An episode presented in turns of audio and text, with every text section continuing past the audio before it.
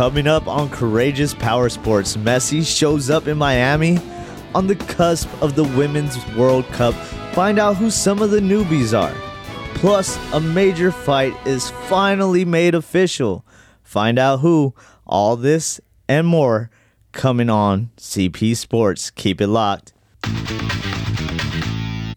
Hello, folks, and welcome to the new and improved Courageous Power Sports, otherwise known as CP Sports. I'm your host, Chris, alongside my co host, Pat. What up? Welcome, welcome to the new and improved. Once again, sorry for the wait. For those who have stuck with us through this little spat, we appreciate it and welcome all new listeners. Thanks for choosing to kick it with us today. Now, speaking of kick it, Messi has arrived in Miami. Messi. Party in the city where the heat is on, all night on the beach to the break of dawn. Welcome to Miami. Benitos a Miami. According to Sportico, uh, Messi has inked a two and a half year deal with Inter Miami that is worth, quote, up to 150 million total from his salary, signing bonus, and equity in the team.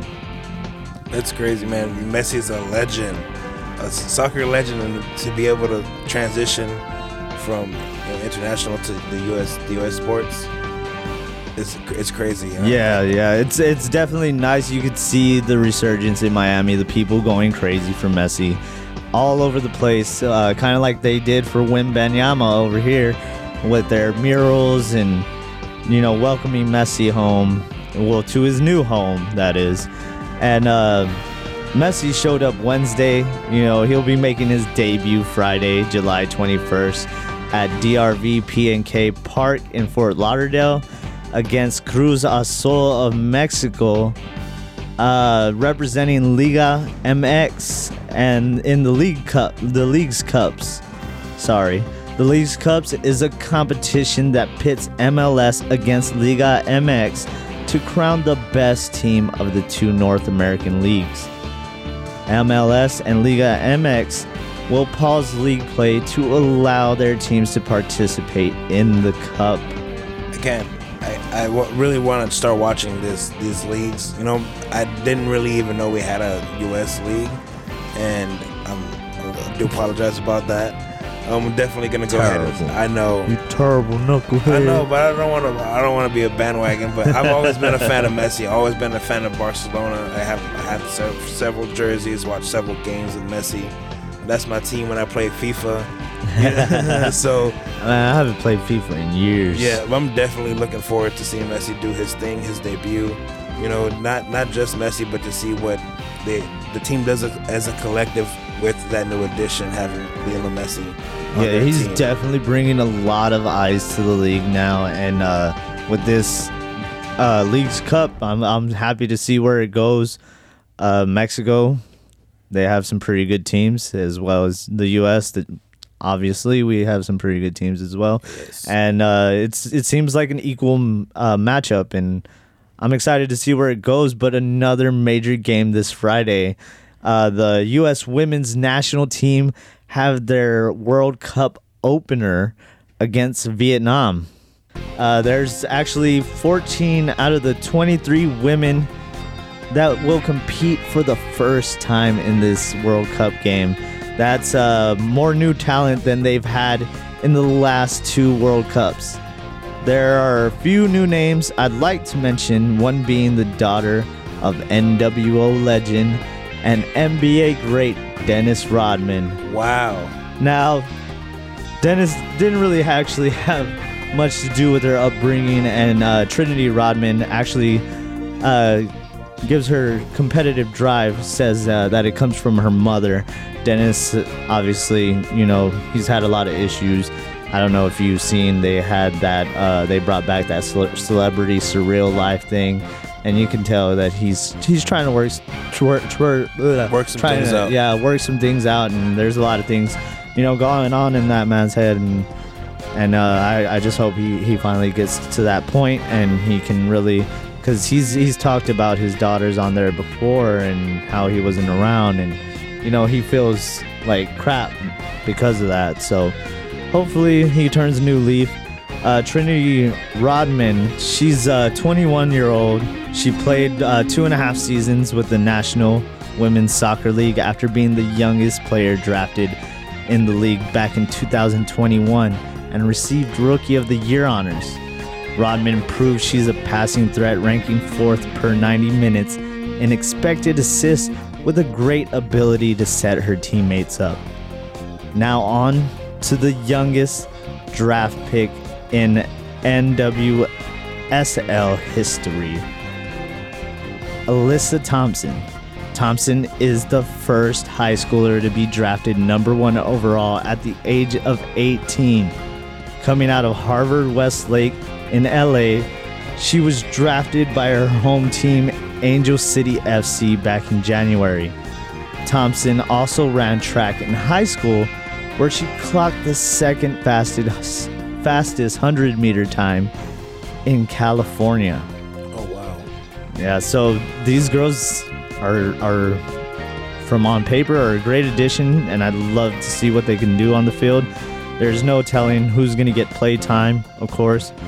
Uh, another youngin coming in at 22, Sophia Smith played two seasons at Stanford before leaving to go pro.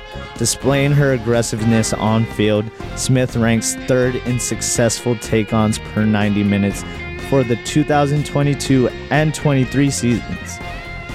Also coming in at third in the National Women's Soccer League Cup uh, Challenge Cup tournaments with 3.07 strong take ons per 90 minutes.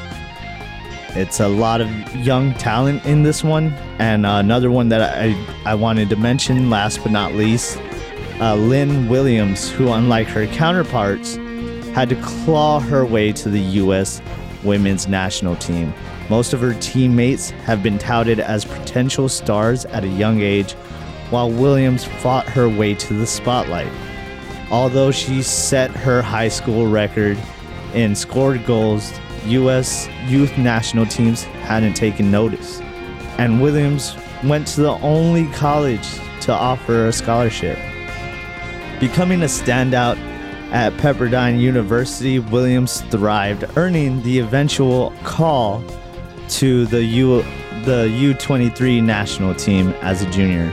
Carving her path to the World Cup, Williams had her first pro debut back in 2016 and was passed up for the 2019 Women's World Cup.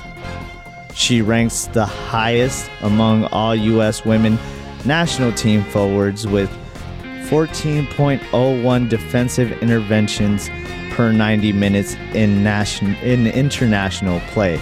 There hasn't been a word if she'll start uh, after would-be starter Mallory Swanson's late injury, but she poses a viable option as no women in the actual women's national team forward achieves defensive interventions as often as she does. Now, I wish I could get to them all. As I've told y'all, there's there's uh what was it, 13 or 14? Yeah, 14 out of the 23 women are new to the World Cup, so I'm excited to see what they can do. I'd like to mention them all, but it would take too long.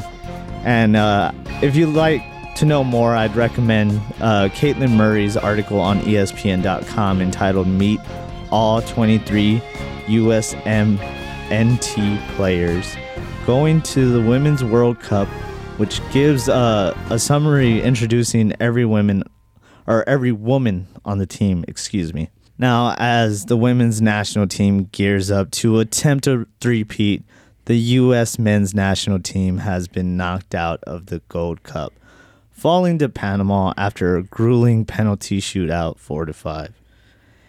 The Gold Cup finally saw the new winner in Mexico yesterday, beating Panama 1 to 0 as the U.S. men's national team has been holding the cup hostage for the last four tournaments. Last four tournaments. Yes, the last four tournaments. the men have won. The well, the U.S. men's national team, excuse me, have won the Gold Cup, which is the Confederation of North, Central America, and Caribbean um, Association Football Gold Cup. So they they they all have their own cups. A lot of them do. There's a lot of different leagues. There's a lot of different soccer leagues once once you get into it. Yeah, no, I know. see. It's it's like a it's it's a wormhole. Like, it's Yeah. crazy. There's like uh, there's a lot of uh, there's a lot of teams I I really like didn't even know about like different all these different leagues. I had found out, and I have a friend of mine who's really into soccer, who got Yeah. me into watching soccer. Uh, so yeah, he would show me all these different types of teams and stuff like that. But I only thought it was just like you know the. We, I know we had our, our own U.S. team, but Yeah. You know, and then every everywhere else internationally. I didn't, didn't even know that there was like a whole nother side to this soccer. And speaking of a whole nother side to this, on the topic of uh, the men's national team and uh, big acquisition of Messi, AC Milan man- landed major U.S. men's national team star Christian Pulisic from Chelsea of uh, England Premier League. Pulisic has gone on the record to say, quote, I'm very happy to be here. I'm excited. I'm excited to start with this heroic club end quote also stating quote it's legendary and i'm really excited to come here and try to win some titles here end quote this is also a legendary get for ac milan uh, speaking of players signing to new teams though after uh, visiting the tennessee titans this offseason uh, player who we've been, we've been following for a while now, DeAndre Hopkins, will finalize a deal with Tennessee in the coming week. Hopkins agreed to a $26 million deal worth up to 32 mil in it with incentives. He can uh, earn 3 mil in incentives uh, each season with 1 mil in uh, bonuses based on his production. So, according to the NFL media, Hopkins will receive 250,000 for reaching uh, 65 receptions, 500,000 for 75, 75,000 for 85 and a mil if he reaches 95. 250,000 for 75 receiving yards and 500,000 for eight, 850. Then uh, 750,000 for 950 and 1 mil if he can get 1,050 yards. I gotta ask you a question about that. How do you feel Yeah. about that? Him being an ex, you know, Well, Te- uh, Texan. I, I don't really feel some type of way at all. I mean, it sucks to see him go to a rival team. That's the only thing. Oh yeah. I hate to see him go to a rival team. You know, when he left, he went to he went to uh, Arizona, and it wasn't like they were in the division or anything. So it wasn't that big of a deal, and I didn't really see him. Yeah, he's he's a great great receiver, but I didn't really see him ever going to flourish there in uh, Arizona. With you know, they still have questions about their their quarterback production, things like that. Yeah. and and then they're still having problems with their uh, running back area too, where they haven't been able to really get it going like they did before in past seasons. So, I mean, his move to Tennessee, I, I feel like is a, is a pretty decent move. It's it's smart in the sense that Tennessee is a contender. Tennessee is I feel like is going to remain a contender. I don't know how Ryan Tannehill is going to connect with him. I don't know how that's going to go. If they're eventually going to end up going to the, the rookie or not, we'll, it still remains to be seen. Yes, sir. Um, Tannehill is is a decent quarterback, so I could see him connecting with Hopkins. I just don't see it really flourishing too much. We'll see what happens. You know, with Derrick Henry, at the running back position, he can open up a lot of plays downfield, and Hopkins can get all those, you know, great one-handed catches that he's known for, or all Yeah. these magical catches we don't even know how he caught. So, um, but moving forward for four touchdowns, he'll get uh 250,000, 500,000 for six, 750,000 for eight, and 1 million for pulling in 10 touchdowns.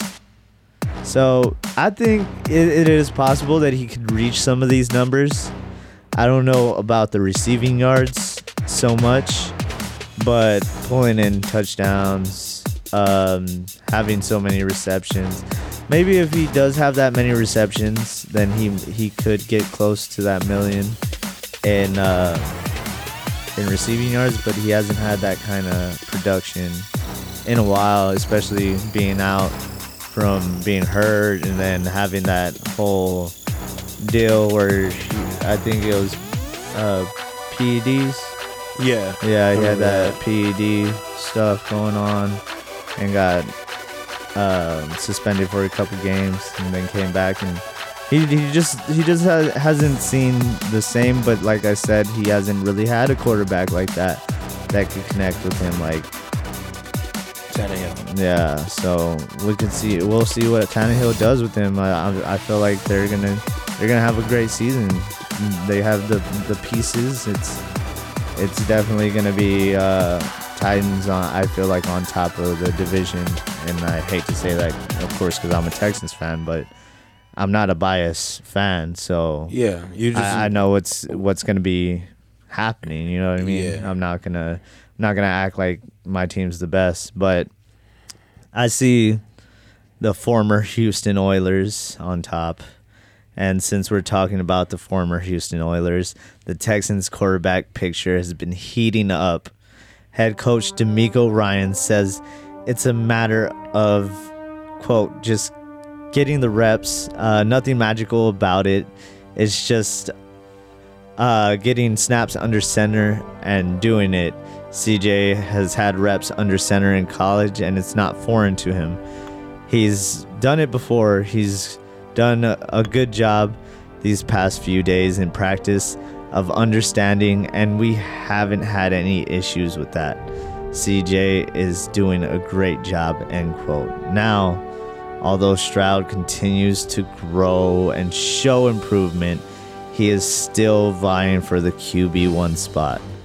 Receiver Robert Woods sang his praises, stating, quote, I would say a good leader already coming in, vocal, speaking up in meetings, being able to sit with him at times in the quarterback meetings and hear him ask some great questions, trying to pick apart the offense and grasp it pretty early, end quote. When uh, when he was speaking of Stroud, of course, Woods would also go on to say, quote, out of the out on the field, making some strong throws, good reads, good decisions. That's really a good thing to start with a rookie quarterback coming in, end quote. For now, Stroud isn't worried about the the starting role, saying, quote, for me, I'm trying to get better. I'm not about being the ones, being the twos, just getting better. That's what spring is for.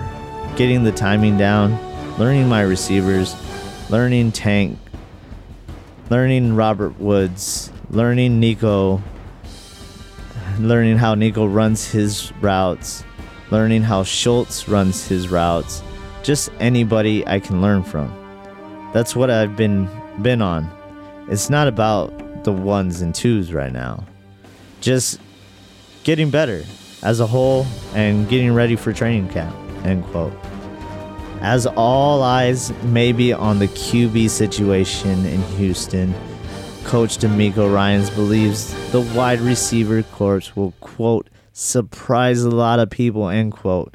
Now Nico Collins is the only returning receiver in the pack this year, coming off a 481 yard season last year. Robert Woods signed a two year deal out of um, Tennessee, coming in with a $15.25 million deal, replacing lead receiver Brandin Cooks, who was traded to the Cowboys. Texans also signed former Cowboy Noah Brown to a one year deal. Brown is coming off the cusp of his best outing, hitting a career high of 44 catches, 555 yards, and three touchdowns last season. Houston drafted receivers Nathan Dell, also known as Tank, as uh, Stroud called him, in the third round, and Xavier Hutchinson in the sixth. Coach Ryan said on uh, Sports Radio 610, quote, I'm not concerned with where we are with our wide receivers. I like our group. I like where we are.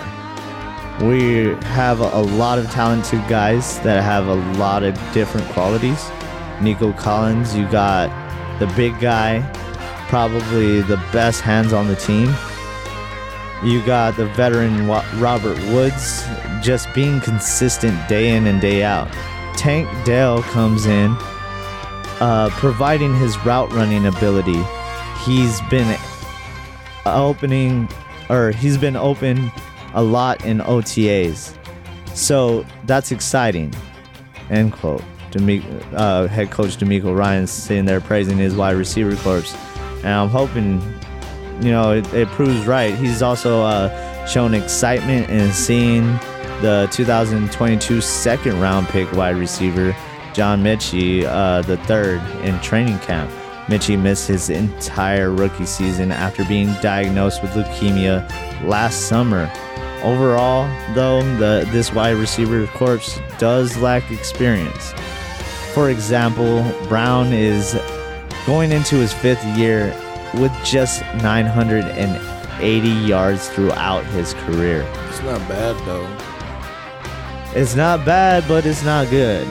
you know, we don't really have an established uh, corpse here unless we see something happen uh, within, you know, whether it be training camp or whatever it be.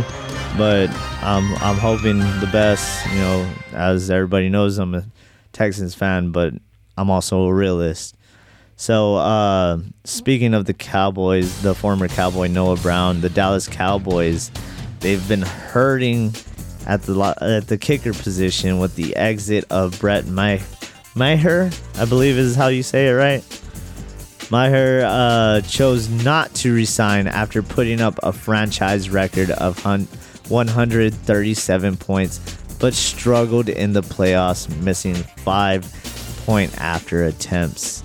The Cowboys had their eyes on a few prospects going into the draft, but they were selected earlier than expected. Cowboys then shifted their sights to Texas native Brandon Aubrey of the USFL Birmingham Stallions. Dallas signed Aubrey to vie for the kicker position. Just uh, six years ago, he made waves in a different kind of football, if you know what I mean. As Au- Aubrey was selected in the first round of 2017's MLS draft by Toronto FC out of Notre Dame or Notre Dame. Uh, it's it wasn't until last year that he made his pro football debut after being selected by Birmingham, where he was named All USFL kicker.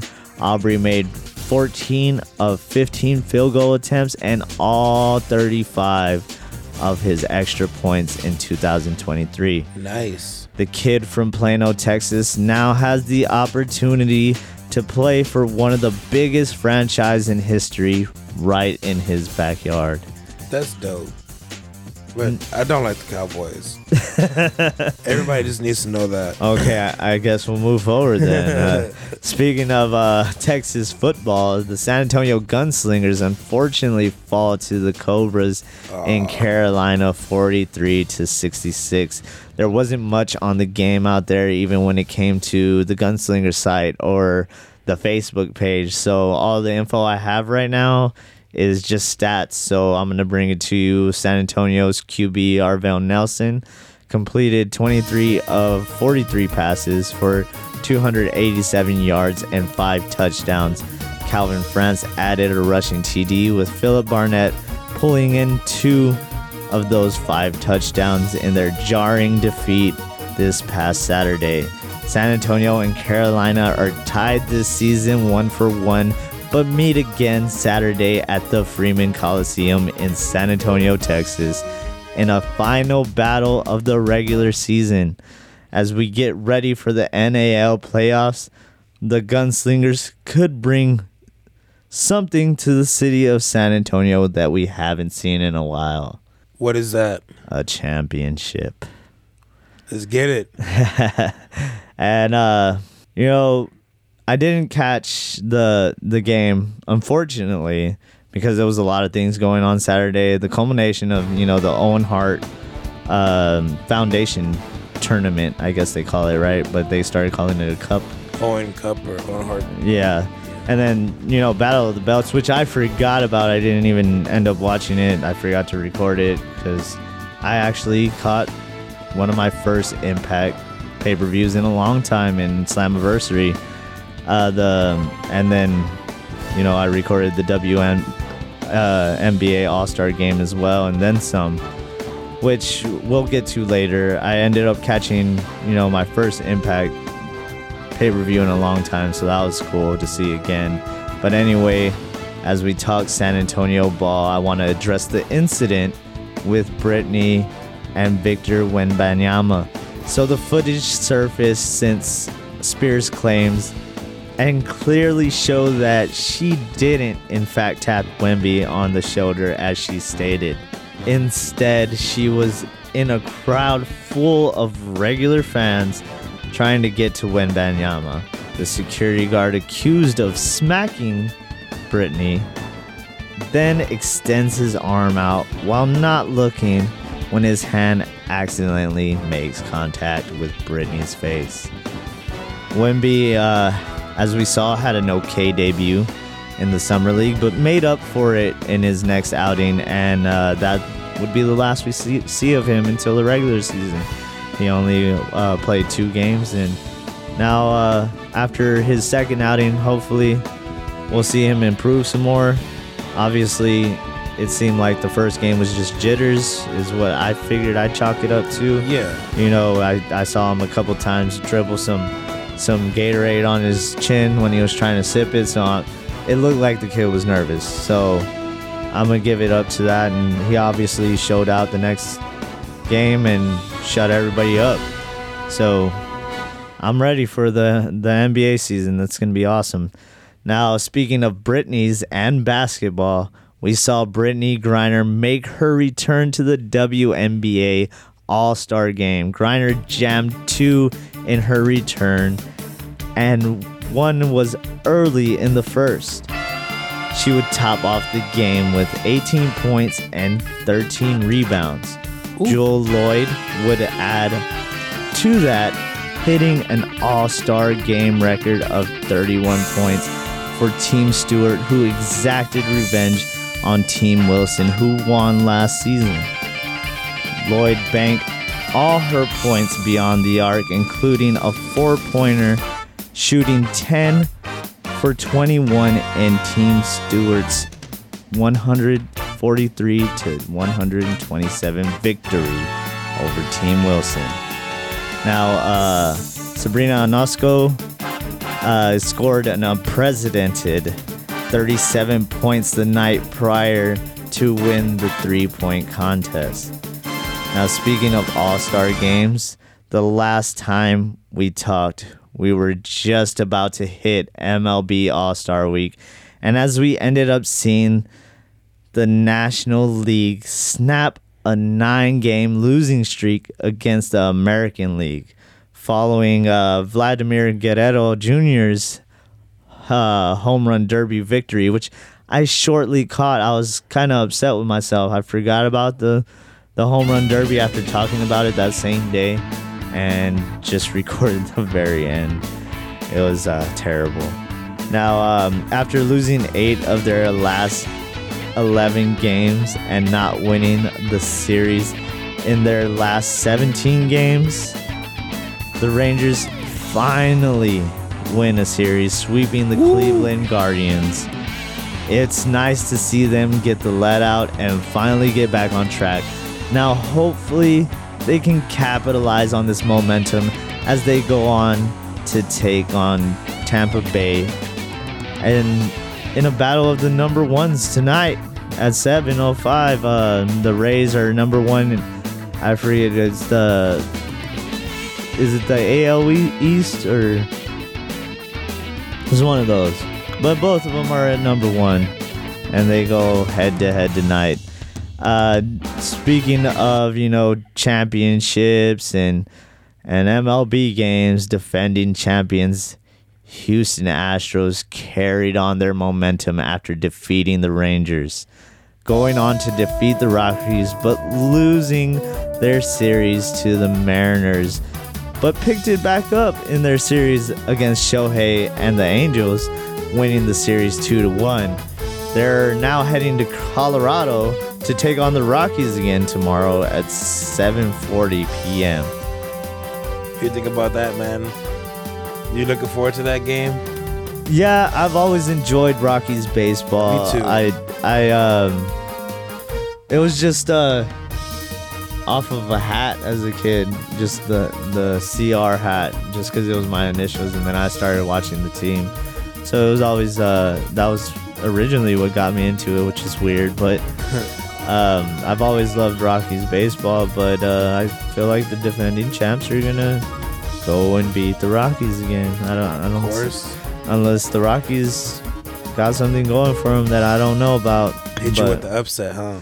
Yeah, but um, we'll see what happens, man. So just, I, I'm not sure what what station it's on. I don't ever get all the games, unfortunately. I hate that I don't have all the channels anymore. now, speaking of championships and the sports fans buzzing as Tyson Fury is set to get back in the ring. Fury will be taking on new PFL signee and former UFC champ, Francis Ngannou. Uh, we've been hearing rumblings for a while. Both these men have made it known. They've said it before that they'd like to take on each other. So Ngannou has inked that big deal with PFL, allowing him to venture out into boxing. And boom, it's finally here. Fury and Ngannou will take place in Riyadh, Saudi Arabia on October 28th. What do you feel about that fight? That's gonna be a crazy fight, man. It's it that oh my god. They've been talking about it for a while, so yeah. I I knew it was coming. Uh, everybody was just waiting for it. It's finally announced. We're gonna see it in October. But uh, another big fight that's happening sooner rather than later. The super fight we've been hyping up, Errol Spence Jr. versus Terrence Crawford, takes place in Vegas on the 29th of this month on Showtime pay per view. Another heavily rumored fight was also made official as Canelo Alvarez will be defending his super middleweight undisputed championship against Jermell, or Jermell Charlo on uh, September 30th, also in Vegas on Showtime pay per view. Now, there's lots to look forward to, but I'll tell you something a major boxer may not be looking forward to, and that's a court date. Oh, yeah, man. now, uh, Devin Haney is currently facing a concealed weapons charge after being arrested in LA. Haney uh, was arrested Thursday morning while traveling in the back seat of his car during a traffic stop, according to his father. The undisputed lightweight champ was released on a $35,000 bail and is set to appear in court on August 3rd. His father and trainer, Bill Haney, says, quote, it's a misunderstanding that will be solved when Devin goes to court, end quote. Telling ESPN also, quote, It's unfortunate that he was arrested with his armed licensed security, and I'm confident things are going to be worked out, end quote. Now, what's the most unfortunate thing is this comes shortly after one of his biggest victories when he beat Vasily Lomachenko via decision back in May, which we covered. Yeah, we sure did. Uh, another boxer, though, facing problems with the law, Gervonta Davis was released from jail Friday. Davis served 44 days after a judge ruled on June 1st he had violated the terms of his house arrest. Davis was sentenced to 90 days of home detention at the house of his trainer after he pled guilty in May to four counts from a crash that injured four people, including a pregnant woman. Wow. Maryland State Attorney's Office claims Davis instead moved to a luxury hotel and then a new home without permission.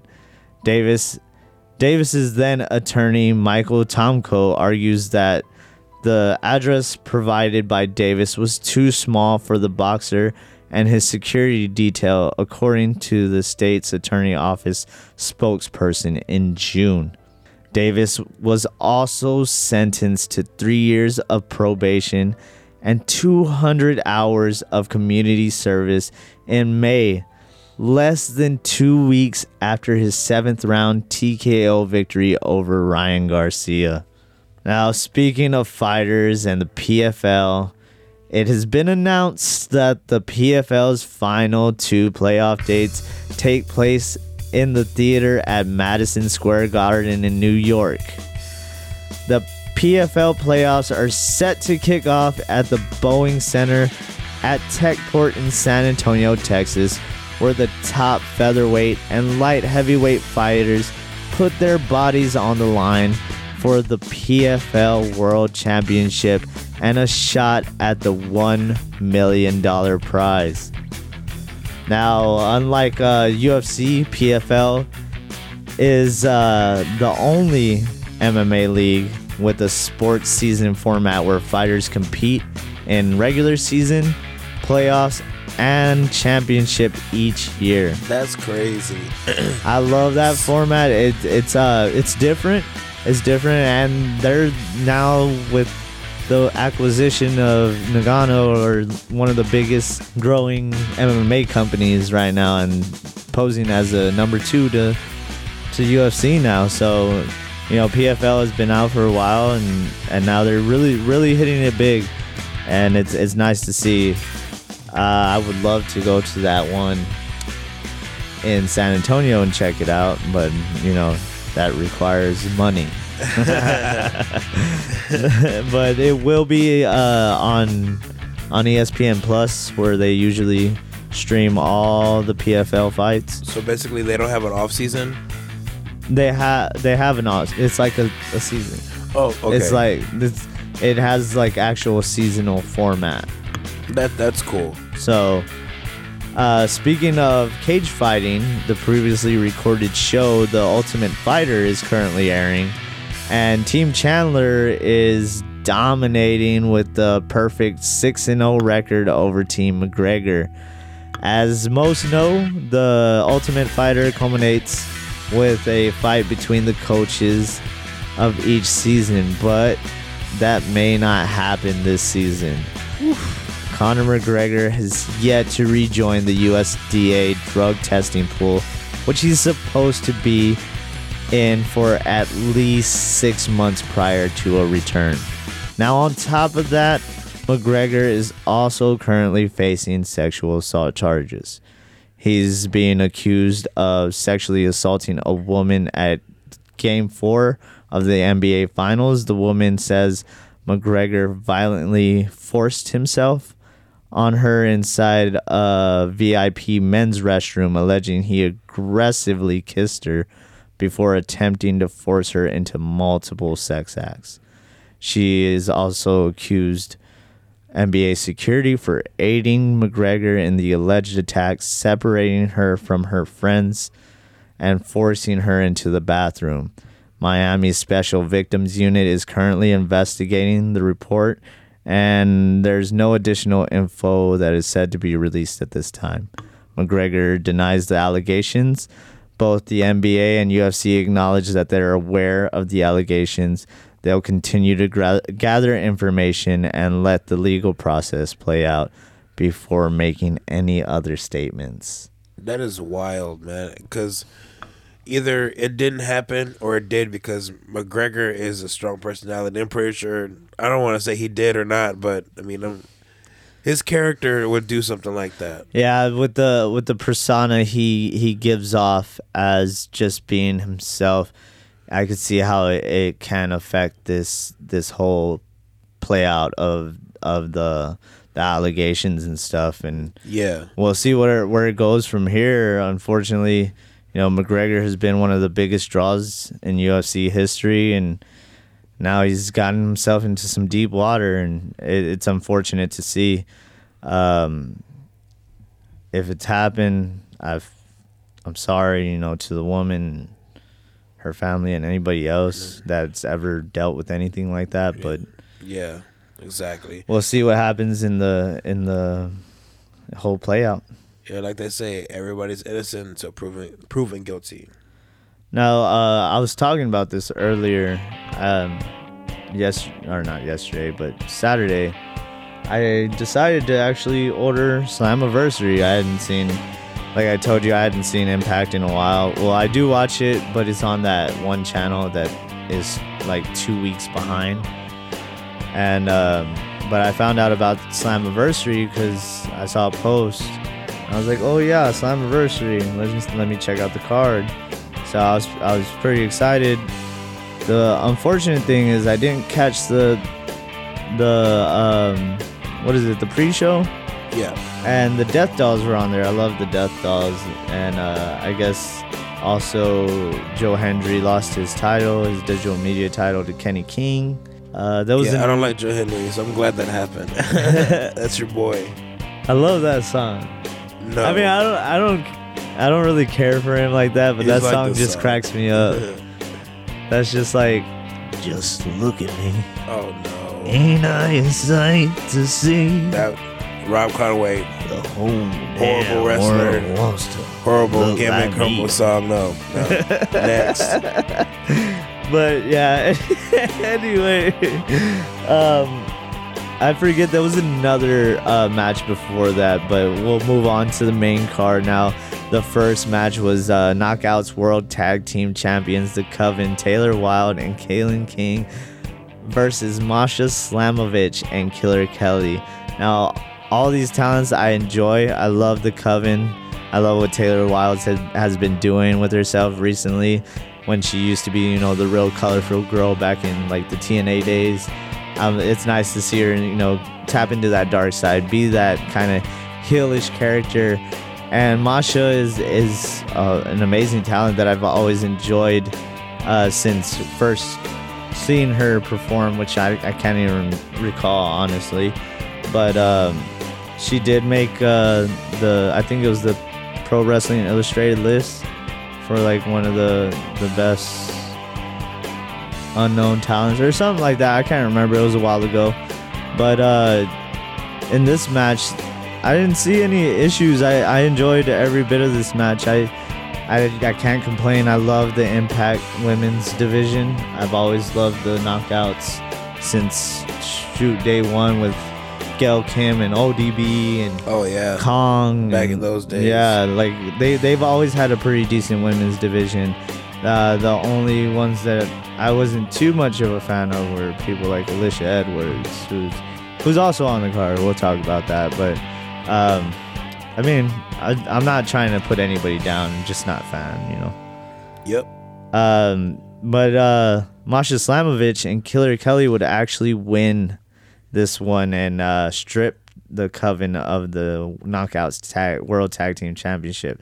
Now, although I like Masha and Killer Kelly, I enjoy them as uh, singles competitors more, and I would have liked to see the coven hold the, the titles a little longer and maybe go back at it with the Death Dolls, which which I feel like would have been better. But either way, this was a pretty decent match. the The crowd was into it. As as you know, the crowd's not too big at Impact. as it used to be since you know the pandemic and stuff. So Yeah. it it's it's uh unfortunate to see because I remember when we watched uh, Slammiversary 2019, and that was the one that with was a huge show. yeah that had LAX versus Penta and Phoenix Yep. in that crazy match. Um, Brian Cage versus uh, Sami Callihan. yeah, that was that one, right? I Yeah, it was something like that. No, you know what? I think it was Penta versus Sammy. Okay, I know it was it was Slammiversary 2019. That's all I remember. That was a really good pay per view. You know, the whole stage, everything looked nice, and now they can't really travel like that anymore, so it's unfortunate. But um, we saw the next match, which I didn't care for going into this match. Uh, Scott D'Amore, I liked him as as the manager of uh, Team Canada back in the day, and he's been kind of running things in Impact, I guess you could say. But uh, he's got into a run-in with Bully Ray, who's been a pain in his side, and and uh, Bully Ray ended up tagging with Dreamer, and uh, Khan was sitting there at the side. Now uh, Scott D'Amore, as you know, Team Canada, Yeah. Canada. He oh, didn't- Canada. he didn't have a, a tag team partner going into this one, and uh, that's when the surprise entrance of EY showed up. Eric Young, who has uh, been pretty much quietly released from WWE. Depressing. Unfortunate, because I was hoping for uh, a, a Sanity reunion. There was rumors too. I was really hoping for a Sanity reunion. I loved Sanity, Killian Dain, Nicky, Yes. um, Alexander Young. Wolf. Alexander Wolfe. That was unfortunate that they got rid of him. Hey, he was doing good as even an Imperium member. I- Yeah. I, loved that. But unfortunately, he's not doing that anymore. Yeah, who they replaced him with? They haven't replaced him because it was always uh, Giovanni Vinci and uh, Ludwig Kaiser with him and oh, Walter. okay.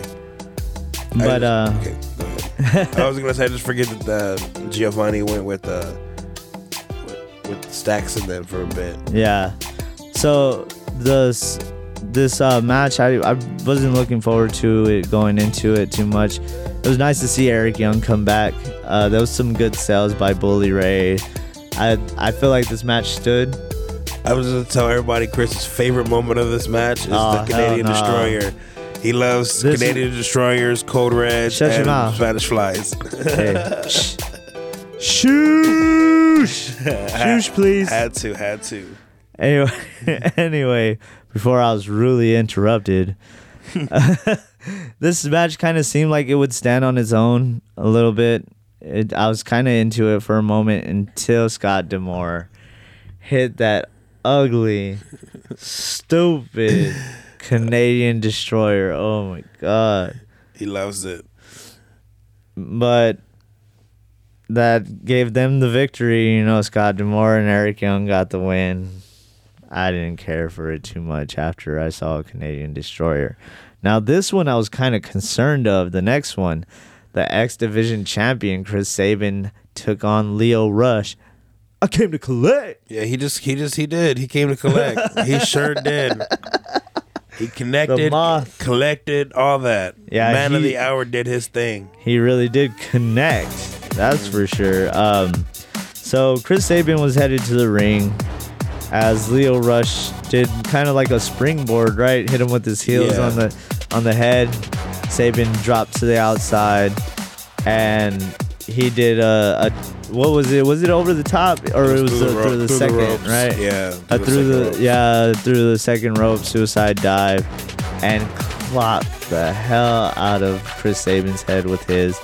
It looked like it really rocked Sabin. For a while, it took them to start the match over again. They were all checking on Chris Sabin, and you know he kind of looked groggy. If if you know this is a work, this was perfect because it had me concerned. I was in it, and it was like, dang, did he really hurt himself? Did he not? And Sabin sold the hell out of it the whole time, unless it really happened, of course. And um, all that happened after that is when he told to told the the ref to ring the bell and looked groggy.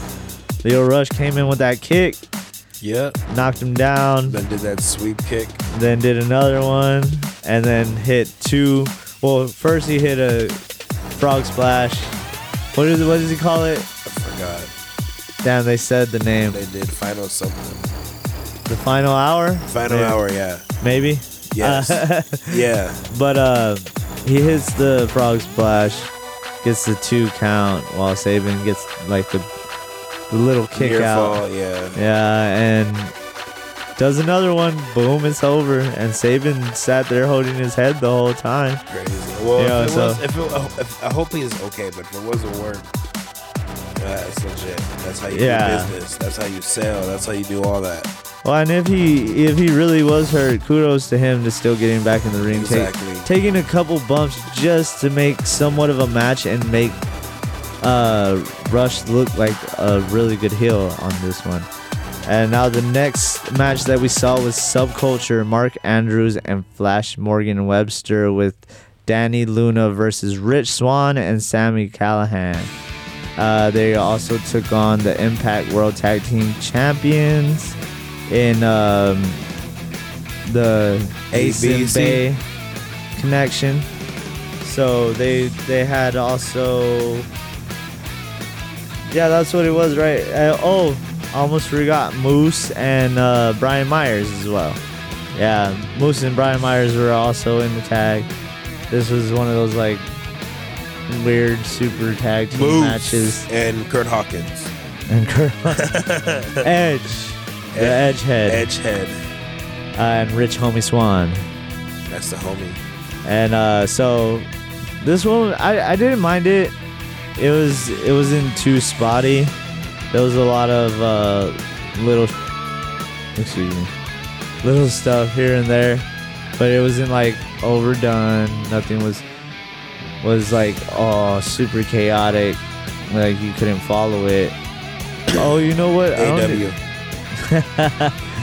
yeah, so I I didn't mind it, but the the only problem I have with it is I feel like Ace and Bey should stayed champion. I like Mark Andrews and Flash Morgan Webster. Their offense is pretty slick. I, I enjoy it, but I don't feel like they should be champions. But that's just my opinion. And I also forgot. That's why I paused for a second there. I forgot to bring up uh, the Ultimate X match, which I actually missed initially, and started with the Knockouts Tag Team Championship because uh, the power outage. I had a little power outage for an hour, and after, right after ordering this pay per view, in fact, and missed the Ultimate X match. But we'll get to that. I'm gonna run down the rest of the card, and I'll get to it in the order I watched it, I guess. so um, after that, uh, we saw Eddie Edwards with Alisha Edwards go against Frankie Kazarian with the original knockout Traci Brooks by his side, who's also Frankie Kazarian's wife, and Alisha Edwards, obviously, Eddie's wife. Uh, this one I, I enjoyed. I always like Eddie Edwards' work. I've always loved Frankie Kazarian's We were work. just talking about that. That man is yeah, he's still killing it. yeah, he's still looking good out there. SCU later, SCU. Yep. So, but uh, anyway, I've always enjoyed Eddie Edwards, especially with his time as as the American Wolves with uh, Davey Richards, uh, all that ROH stuff. I used to love, but um, one of the the spots that really stood out to me in this match was when Frankie Kazarian uh, confronts Alisha Edwards, who's getting in Traci Brooks' face. Now, Frankie is sitting there, not paying no attention to the ring. Eyes don't divert from from uh, Traci or Alisha, and he he really plays to the to the part that he's angry. And Eddie Edwards just comes flying in with a beautiful, uh, I think it was a tope. I can't remember if it was through the ropes or over, but I believe over. So I would say it was a tope. Um, don't quote me on that. I'll have to watch it back. But um, not once did Frankie turn his head. Not once did he acknowledge that he's waiting for a spot or show that he was waiting for a spot. He perfectly masked it. Yeah. like it should be, and a lot of places don't do that, obviously. But uh, I was happy to see this one. I love the two talents. Eddie Edwards ended up uh, beating Frankie Kazarian after a couple of uh, what's it Interferences. called? Yeah, interferences or distractions, rather. And uh, we saw next was the Knockouts World Champion Deonna Purrazzo, the virtuosa, take on Trinity Fatu, the former Naomi. Feel the glow. Now, I'm amazing. ba- uh, Bayley actually tweeted that after the match. She well, she tweeted that bring it to the flow. hey. so obviously people were out there in WWE land watching these Impact pay per views, and Bayley makes it obvious. I mean, she was there for Moné's Exactly. stuff. You know, And she, trying to be all she's she's a good she's she's just being a good friend. You know, she's Exactly. supporting her her friends, which is nice. Um, in this one, oh man, I this was probably one of my favorite matches of the night. I loved this match. Um, I would have to say the men's title match was above this one, but this one stands alone on its own as well. I've always enjoyed Deonna Purrazzo in NXT. I was upset that she never got, you know, her her time in the main roster. Trinity, someone who's already been on the main roster, former women's champion. made a lot of money in merchandise and you know i've always wanted to see these two uh, go at it at the top of their level and that's what it seemed like in this match um, i can't remember if they took on each other in nxt or any of those other ones but right now is when they were they're at their top Yeah, they're at the peak right now. yeah and In the prime. like I said, the women's knockout division is is phenomenal in impact. And uh, this one, we would actually see another title change hands, and Trinity would beat Deonna Purrazzo. Woo! It was uh, it was a great match. It was. That was like uh, I want to say there was a spot that w- that looked ugly that they messed up at that I was like oh man, but it didn't take away from the match. It was they continued to move with it. I did get scared when Deonna power drive Trin on the the apron Uh-huh. because that looked like she hit the the top of her forehead. But uh, she went on to fight the rest of the match, and it it all looked good. I didn't have any real complaints. Uh, I do like that Trin doesn't do that kind of butt stuff anymore. Butt stuff. the rear view. Well, she does, but it's not like overly done. Like Yeah. she, in in WWE, she just brings it out every now and again, and it it, it shows volumes of her growth there in Impact. And I, I'm glad to see her in Impact. She she s- talked about how she feels like she can grow there, and she loved loves the locker room, and it kind of reminds her of the SmackDown locker room, and so on. So it's it's nice to see her flourish somewhere. Um, her former tag team partner Moné. did have that stint as IWGP champion, and she's still there. I, I'm I'm not sure. I haven't been able to catch up because, like I said, I don't have access where they air Impact and New Japan. I just have this Impact channel that airs both of them and Fight Network apparently. But um, I love this match, man. I, I really enjoyed it. Shout out And- to Trinity. yeah, good good looking. That was that was a good match. Uh, Impact World Champion Alex Shelley actually took on Nick Aldis, the returning Nick Aldis, who returned not that long ago. Who?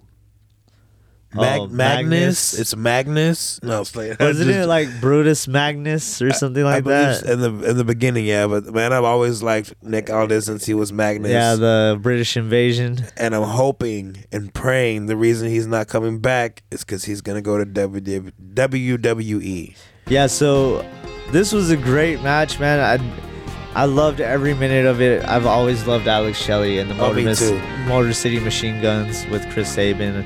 He finally got the title after so many years, never been. they, they champion. both deserve that, dude. so They're- that was a great moment in Impact history, and I was I was actually scared at the moment that his moment was gonna be coming to an end, and like Nick just said, he'd be a transitional champion because Nick Aldis is synonymous with the World Championship yes, sir. you know, coming off that great run he had in NWA as the NWA World Heavyweight Champion, holding the 10 pounds of gold.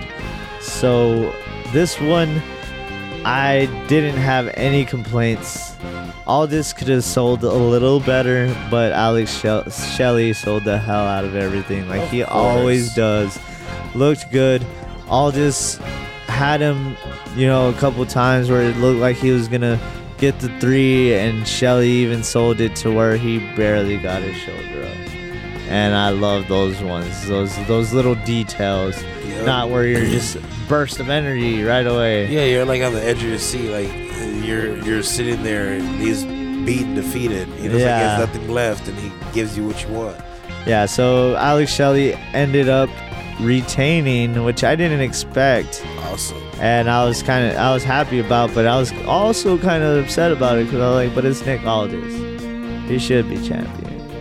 But that's just my opinion. Now, after this, just last night as I was typing this up because I didn't get no sleep last night, I've been typing all night.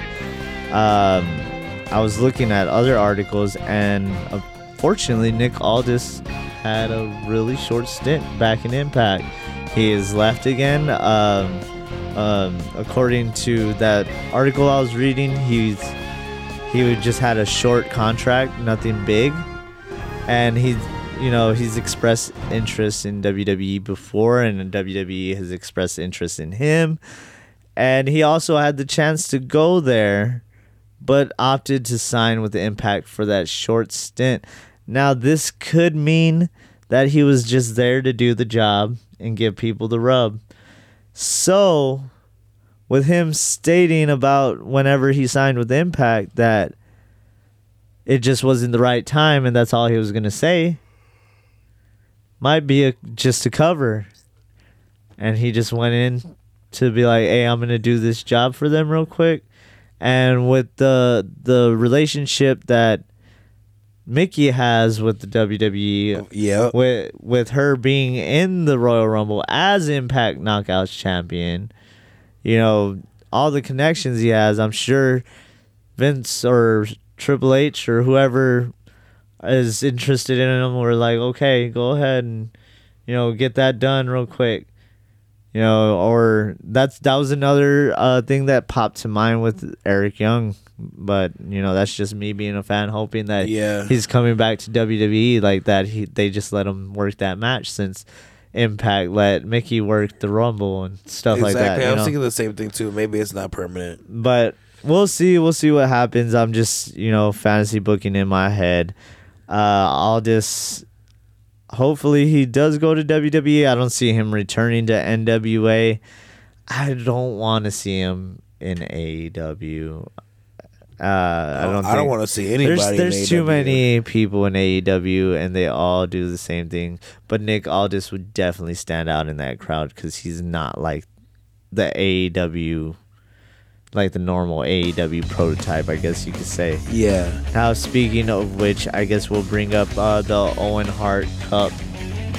So the the finals was with Ruby Soho on Collision this Saturday against Willow Nightingale, Ooh. which was which was really great. I I had they had like the Trinity and Deonna Purrazzo match had like one little little hiccup and it wasn't nothing that was too bad. It was just that Ruby was obviously trying to stay there for the pounce yeah. because she had um, that spray can in her hand. So she wanted the visual of the spray can to go up in the air while she hit the pounce. But she was there before Willow was there, and it didn't look too great. But other than that, this was a great match. I'm high on Willow. I've always enjoyed Ruby. I just never thought she was as good as some of the people that she's there, or that were there in the Riot Squad with her. Um, this was a good match. Ruby sold her ass off like she always does. Willow sold too very well, especially like like I said, where Alex Shelley had that little kick out. She had one of those at one point, and it looked Awesome. like it looked like the weakest kick out you'll know. And you know, she they they both seemed groggy throughout the match, sold their injuries, and Willow would finally get her flowers as she got in her uh, Owen Hart Women's Cup. So at the end, at the end of the match, though, I, I should have showed you this. I forgot, and it just came to mind. Tony Khan sits up there with his cowboy getup and his cowboy hat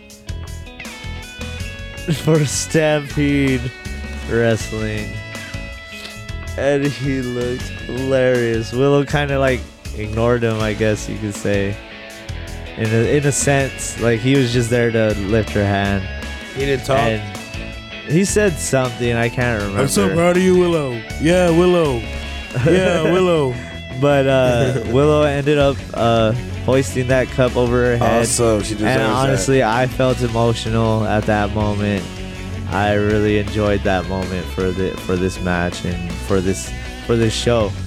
Um, Willow looked awesome holding that thing over her head. But uh, remember, we were talking about the titles. They decided to just like throw them there beside the trophies all of a sudden, and uh, Willow just ignored the tro- the title and took the trophy to the back. Yeah, I mean, obviously they didn't mean nothing until the, at the end of the freaking show. After the end of the tournament. But uh what's it called? Then we saw uh Punk take on Ricky Starks, Ricky Starks. Kojima. so Starks, uh I'm I'm a fan of Starks. It's just certain people he works with, it's not I don't care for like I don't feel like it's it's believable enough. Like he beat Will Hobbs to get to this match. And you know how he beat him? A spear. why didn't you do the Roshambo? That's a cool move. Yeah, but uh, that too. But when you think about it, you're gonna want me to believe that this small dude, he's like really small compared to Powerhouse Hobbs, clearly Yeah. can spear through Will Hobbs, and Will Hobbs sold the hell out of it. But anyway, um, it just it doesn't look right, and then you're you're gonna expect me to believe someone like Will Hobbs being someone after being hit with a chair like a dozen times later. You know, like how they have those they have all these spots where they hit each other with so many weapons and don't really sell it but you want me to believe a spear from Ricky Ricky Starks on Will Took Hobbs. down. Yeah, yeah. Yeah. no, I feel that. That, that's just my outlook on it. I don't know, but I enjoy Ricky Starks nonetheless uh, when he's with the right talent, and this was one of them. Absolute. And this was one of them as he took on Punk. Punk was pretty much booed when his, music hit, but you know there were still those Punk faithful that are screaming for him and stuff. Everybody was going for Ricky Starks, but uh, in the end, Ricky Starks actually cheated to win. He held the ropes to gain leverage in a pin, in a roll-up pin against uh, Punk, and you know Punk sold the shockness. He, it was great, man. Like Punk sold everything like if it was legitimate and like if he got screwed. And then uh, Ricky Starks would actually go on to the ramp, and instead of Tony Khan being there, there was Jushin Thunder Liger to present the Owen Hart Cup. Instead of you know embracing Liger, uh, Starks went ahead and just snatched that thing up out of his hand and went walking out. So is this a time where we see a Heel Starks? I've always enjoyed Heel Starks, so I'm I'm for it if this is this is the time. But at the same time, AEW fans are still ch- chanting his name and cheering for him. So I mean, it's just the absolute disrespect to Jushin Thunder Liger, though, bro. Like, oh, I know, I know, it's, what's wrong it's- with you? But I mean, hey, if that's his his uh, turning point to becoming a heel, what better way? Yeah. Everybody loves Liger, so You know, if, if him and Punk have a little program, he's like, you just you cheated, and you disrespected the goat. I don't know what's wrong with you. I'm about to put you in your place.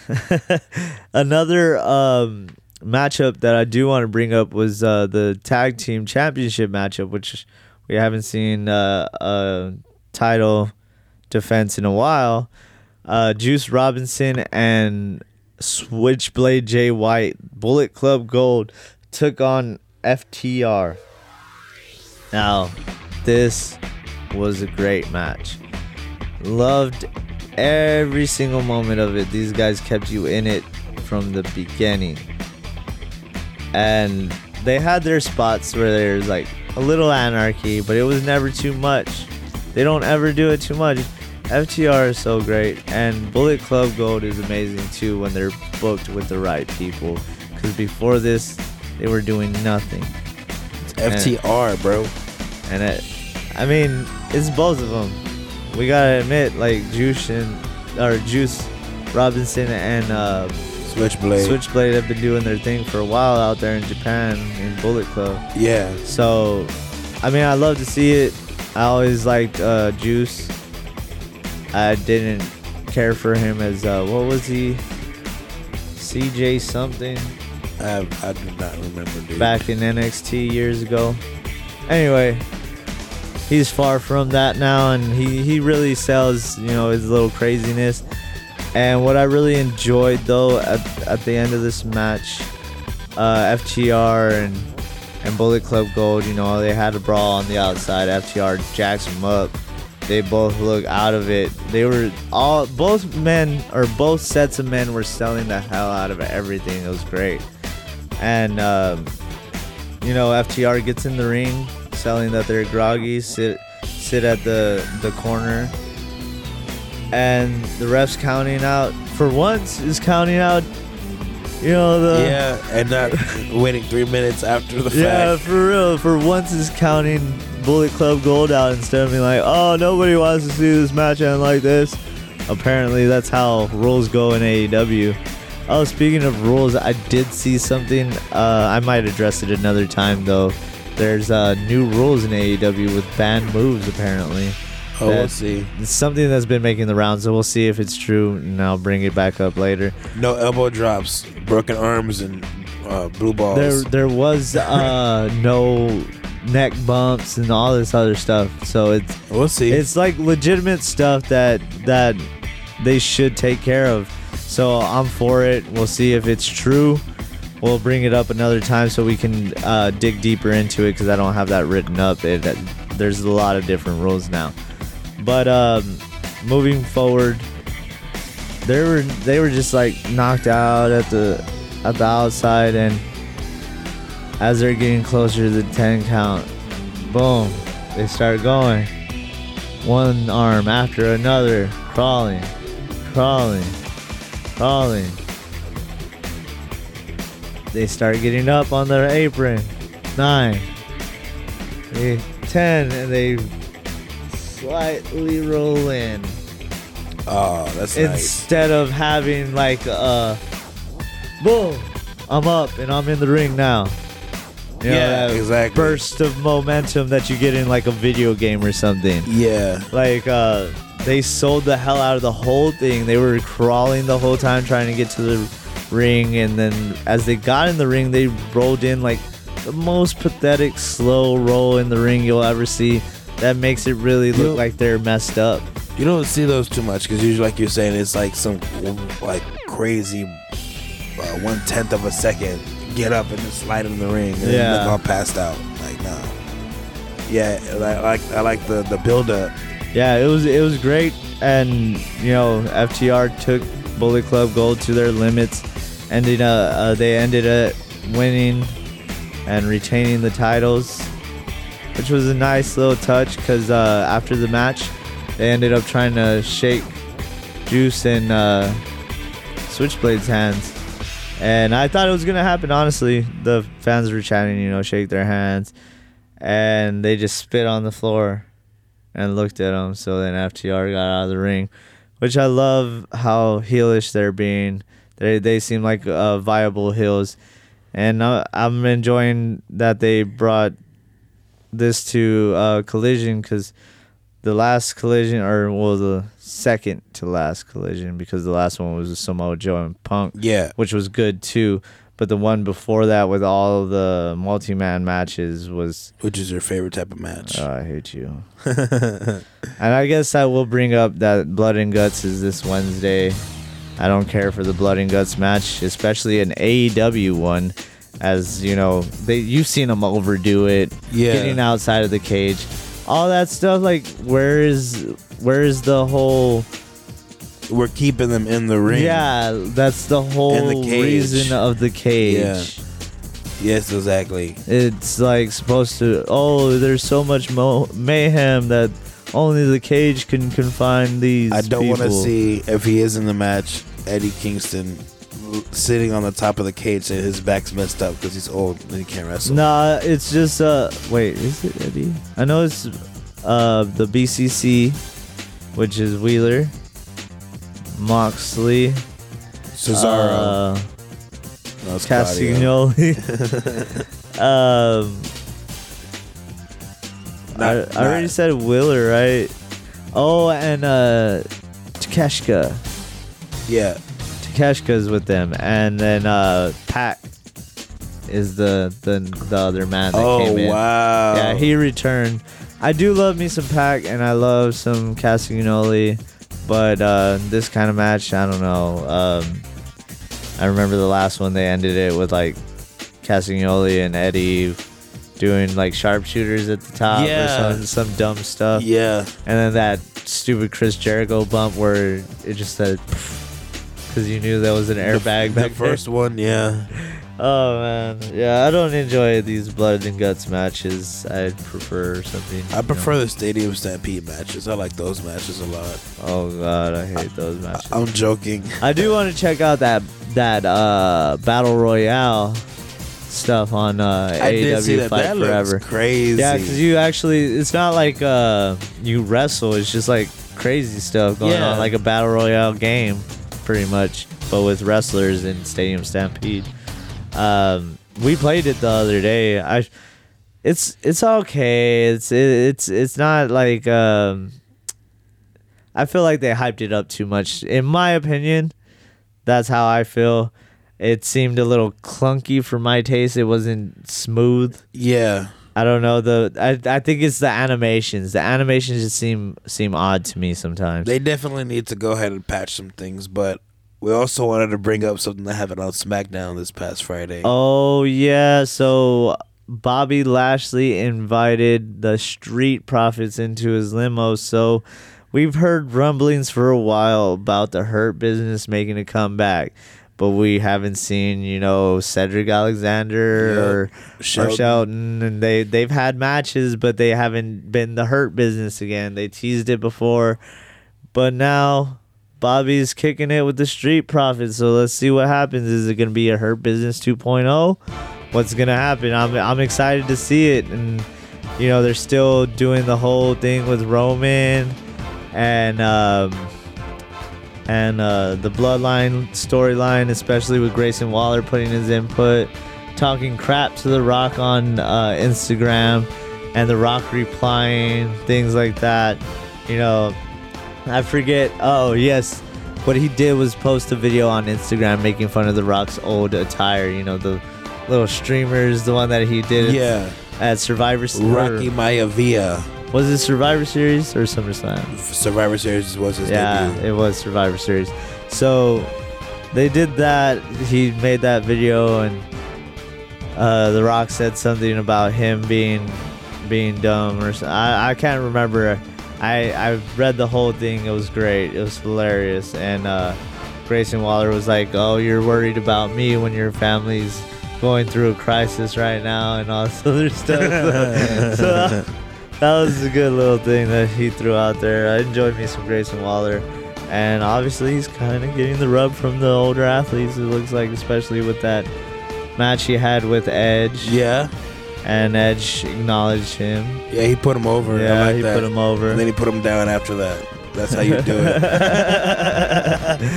yeah, so that was that was a good one. Um, SmackDown is still continuing to, I feel like, be The A show. Yeah, the as it's always show. been.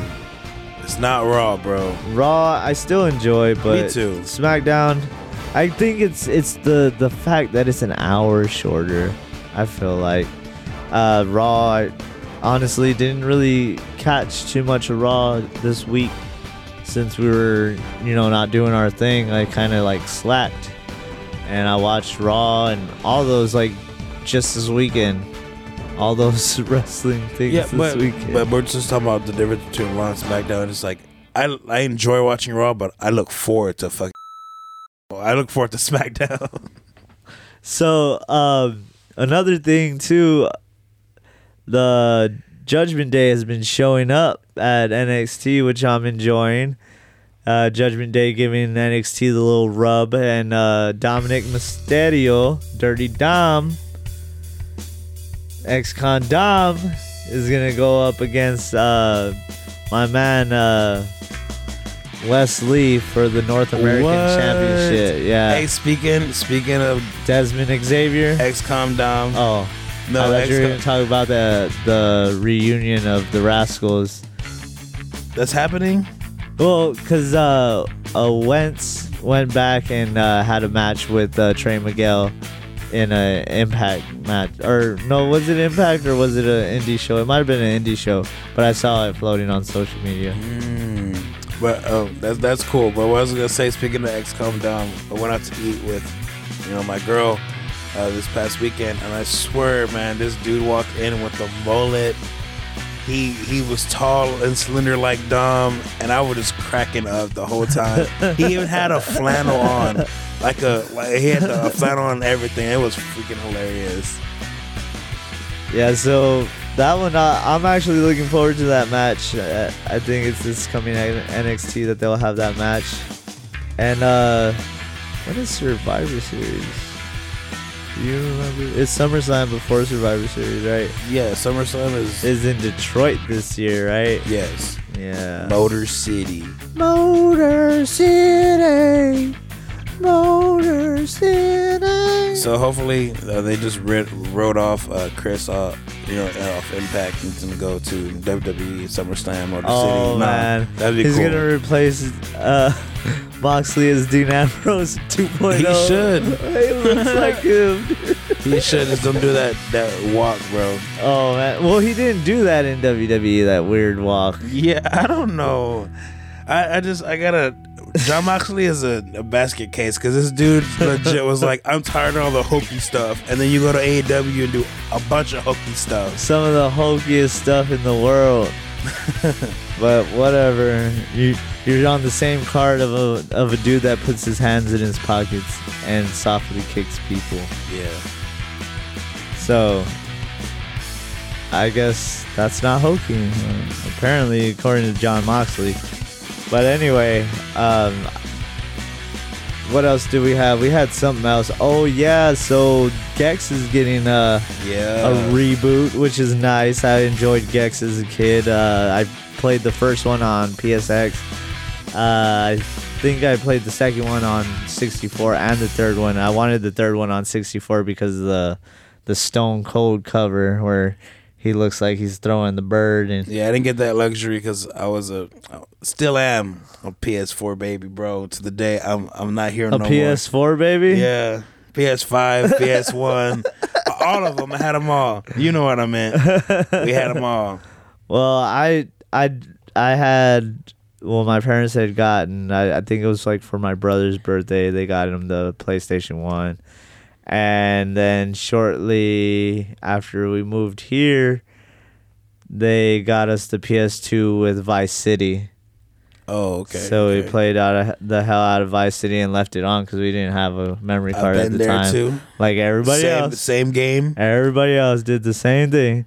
But anyway, um, yeah, we had that, and uh, I had gotten actually my 64 like after the PS1 for Christmas one year. I remember where I had Glover, among others, and uh, there's dogs really barking out there. Um, what was I saying? Oh yeah, so I had the luxury of having being able to play multiple different systems, and then shortly after I got the PS2. Well, shortly after the PS2, I actually bought a PSP. Mm. I saved my money for my birthday and, you know, from doing the yard, things like that, and I bought me a PSP. So proud of it. Everybody loved the PSP. PSP was Even fire. the person who stole the PSP out of my locker. And who was that? Oh, I know exactly who that is. I'm not gonna say anything. It wasn't me. I mean, we. No, no, no, he graduated no, no. school like ten years before I did. But I hope his life turns to crap. That's, that's what I'm gonna say right now. Stealing my stuff. Man, I saved forever on that game, and and then I, the game I had in it wasn't even mine. Uh, that always. I had rented it from Blockbuster. It was NBA Street after I had played um, Chinatown Stories, or I don't I don't remember if it was Grand Theft Auto Chinatown Stories or if it was Liberty City Stories. It was one of the two. But yeah, someone stole it right out of my locker room. Seventh or eighth grade, one of those Yeah. I in had, athletics. happened to me too. I had a friend. One of my friends let me borrow his. uh He was playing Pokemon on his DS, and they stole it out of my backpack. Well, and it pissed me off because I actually like fought for that thing because I did whatever I could to save money for that. We didn't have money like that. yeah. When when, when we first moved here, we didn't even have running water. I would go up, go to the restroom in the in the woods and cover it up in a hole. So it's not like it, I got it because I was spoiled or something. You know what I'm yeah, saying? like, most kids. Yeah, I just got it because I saved up for it and I was ready for it. And, you know, someone wants to ruin it, so I hope their days get ruined for the rest of their life. Anyway, uh, And the next day, and the next day, and the next day. I would end up uh, actually getting me uh, Xbox One because I remember my cousin had an X or an Xbox One, Xbox original. Sorry, OGX. yeah, the OG Xbox. I ended up getting me one, saving up money again for that one. I know my dad had covered like the taxes or something to hook me up. Um, I had bought that one because I played Yakuza Reckless something. It was like this ra- this racing Yakuza game, Okay. and it was it was pretty dope. I enjoyed it, so then I wanted to get one, and I think I also played Crush Hour for the first time on there, WWE Crush Hour. I always wanted to play that, but never did. It's all right, I guess.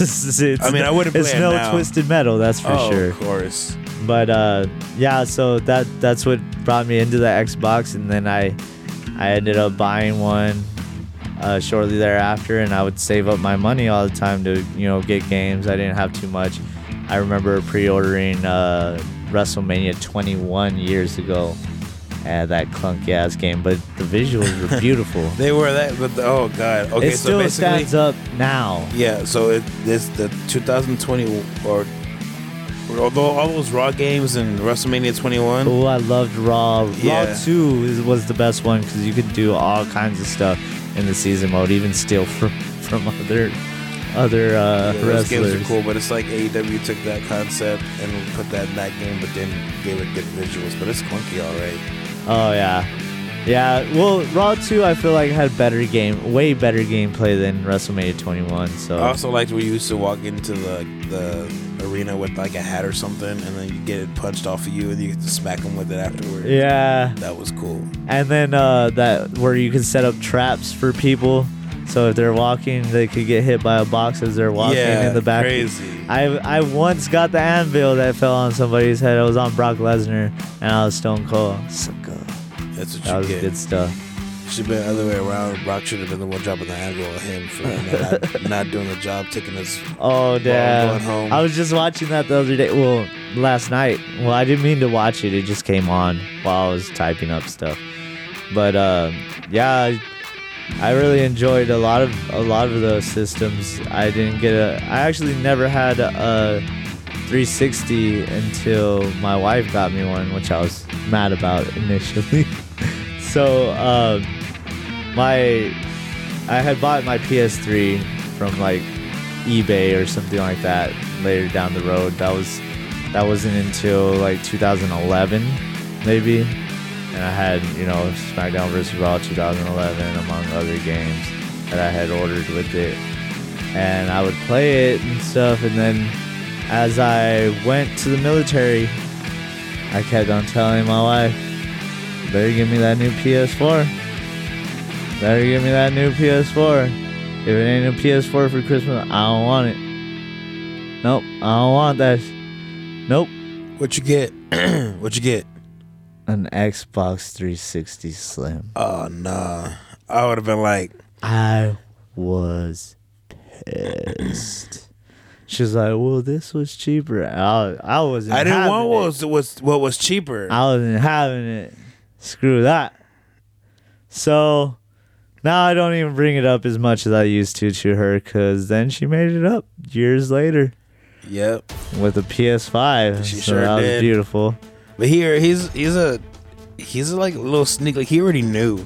Like I I Bro, just assumed okay. you you assumed too much because you were right. Because I was like, I'm gonna buy she one She was right like now. freaking out over the box, and then he would be like, "I'm gonna buy one. You better not." He already knew. he was fishing for it. I mean, I'm only saying that because I would have done the same thing. I bought my own PS5, but I would have done the same thing. Hey, so what you getting me for Oh, Christmas? man. I'm gonna buy a PS5. Forget it. Since you ain't gonna get me one. I remember too because I was like, uh, it was, I was on uh, leave from from uh, advanced training, so I was in AIT at the time, and that's when she gave me that. What the hell is this? But I still played it. That's where I I first started playing uh, Arkham Knight and all those other games. I used to love this game called um, uh, what was it called? It was a Kinect game. It was a horror Kinect game. And it was pretty legit. I remember that. I had never heard about it and I had like uh, came across it and you gotta like, you know, do the movements, use your arms to attack. It was a zombie kind of like horror game. It was pretty legit. Le- uh, something nightmares. Little was- Nightmares. I don't know. It's, it's by Sega.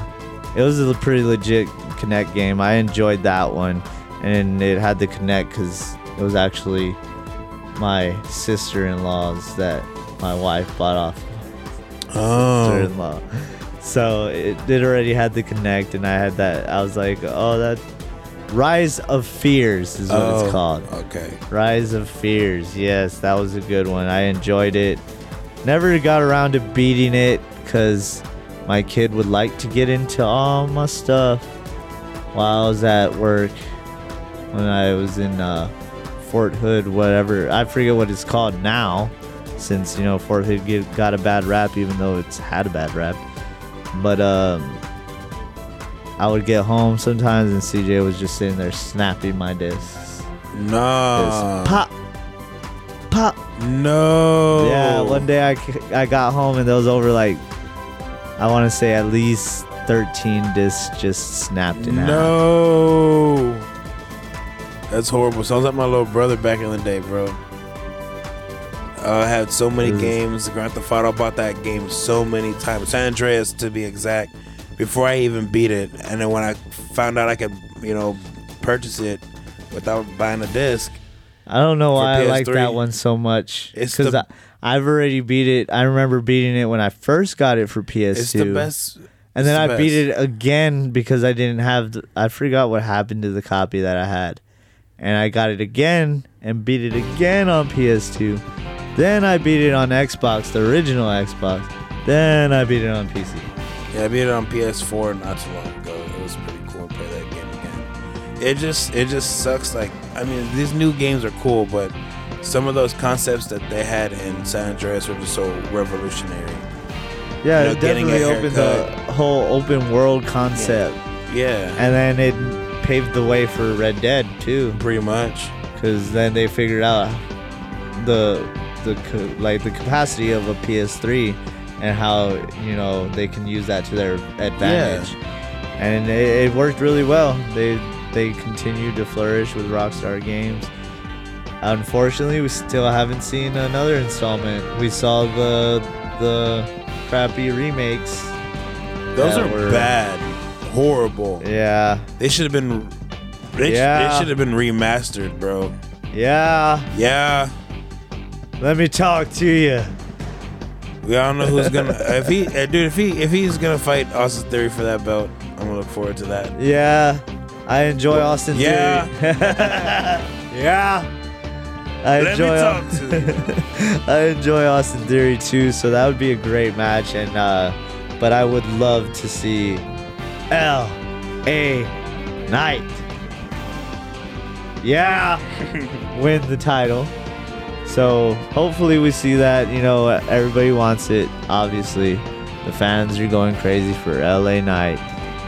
I've known this since he was in Impact, and since I was working out with him in the WWE Power Series back in the day. You know that DVD brought me back to to a pretty decent uh, stature before going back to uh, duty after being gone for like over a month because I wasn't doing any workouts while I was gone. And I was like, oh man, I have a PT test coming up after this.